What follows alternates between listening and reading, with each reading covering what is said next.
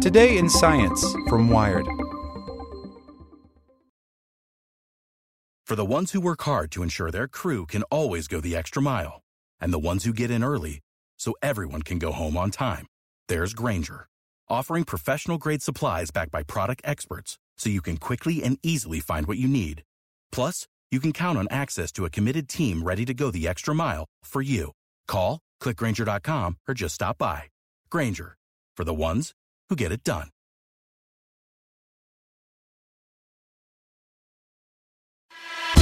Here's today's spoken edition of Wired.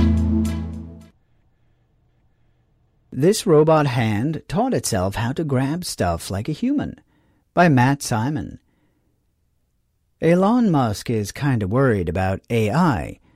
AI is a fundamental existential risk for human civilization, and I don't think people fully appreciate that, as he put it in 2017.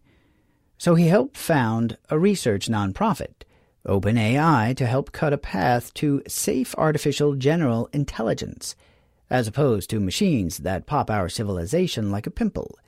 Yes, Musk's very public fears may distract from other more real problems in AI, but OpenAI just took a big step toward robots that better integrate into our world by not, well, breaking everything they pick up.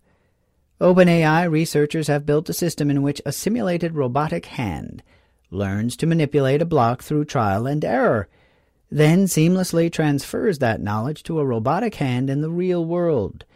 Incredibly, the system ends up inventing characteristic grasps that humans already commonly use to handle objects, not in a quest to pop us like pimples, to be clear. The researcher's trick is a technique called reinforcement learning. In a simulation, a hand, powered by a neural network, is free to experiment with different ways to grasp and fiddle with a block.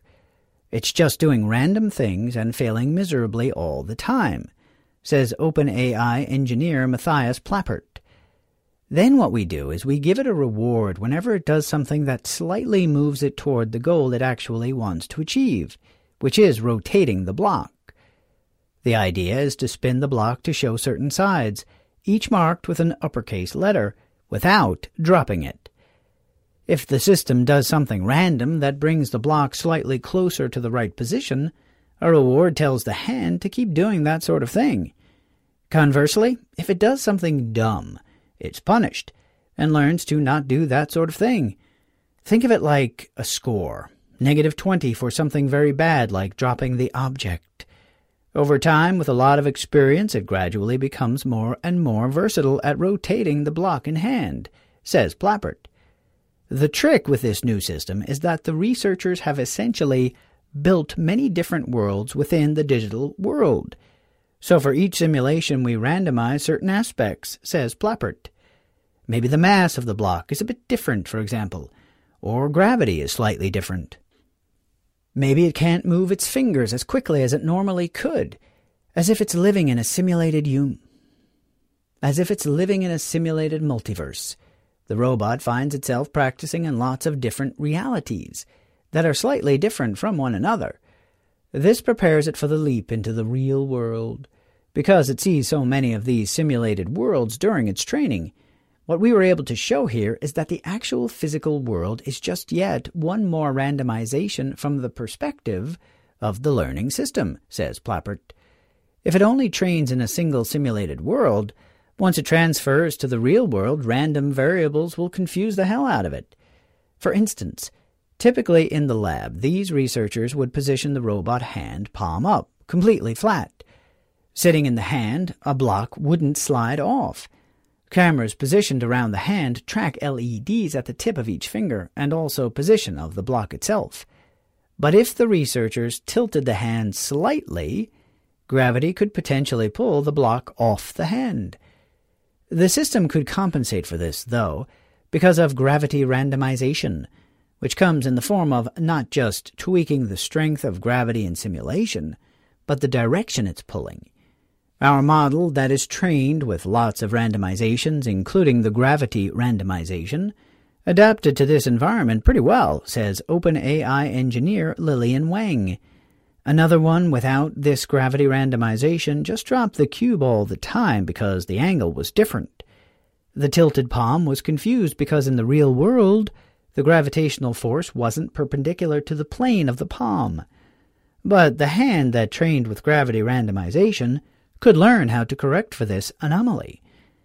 To keep its grip on the block, the robot has five fingers and 24 degrees of freedom, making it very dexterous.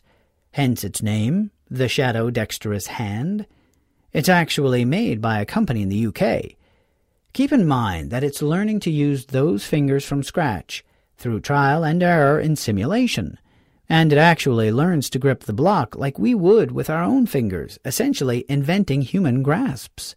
Interestingly, the robot goes about something called a finger pivot a bit differently.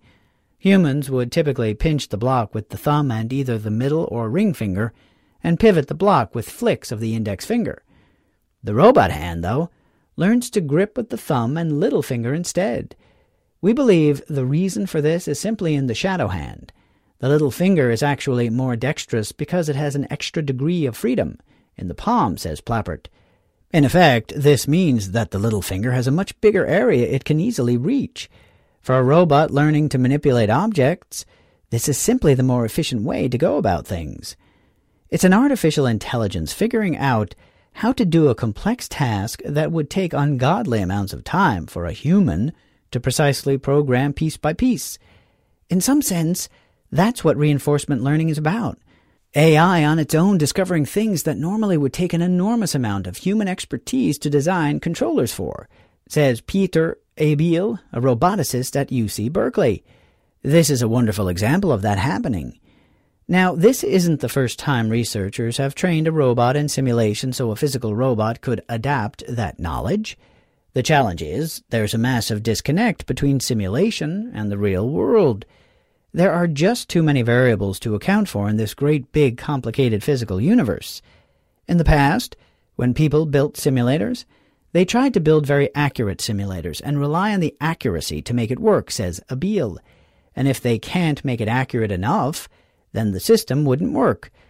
This idea gets around that. Sure, you could try to apply this kind of reinforcement learning on a robot in the real world and skip the simulation, but because this robot first trains in a purely digital world, it can pack in a lot of practice the equivalent of 100 years of experience when you consider all the parallel realities the researchers factored in, all running quickly on very powerful computers. That kind of learning will grow all the more important as robots assume more responsibilities. Responsibilities that don't include exterminating the human race. OpenAI will make sure of that. Without the ones like you, who work tirelessly to keep things running, everything would suddenly stop. Hospitals, factories, schools, and power plants, they all depend on you. No matter the weather, emergency, or time of day, you're the ones who get it done. At Grainger, we're here for you with professional grade industrial supplies. Count on real time product availability and fast delivery. Call clickgrainger.com or just stop by. Grainger for the ones who get it done.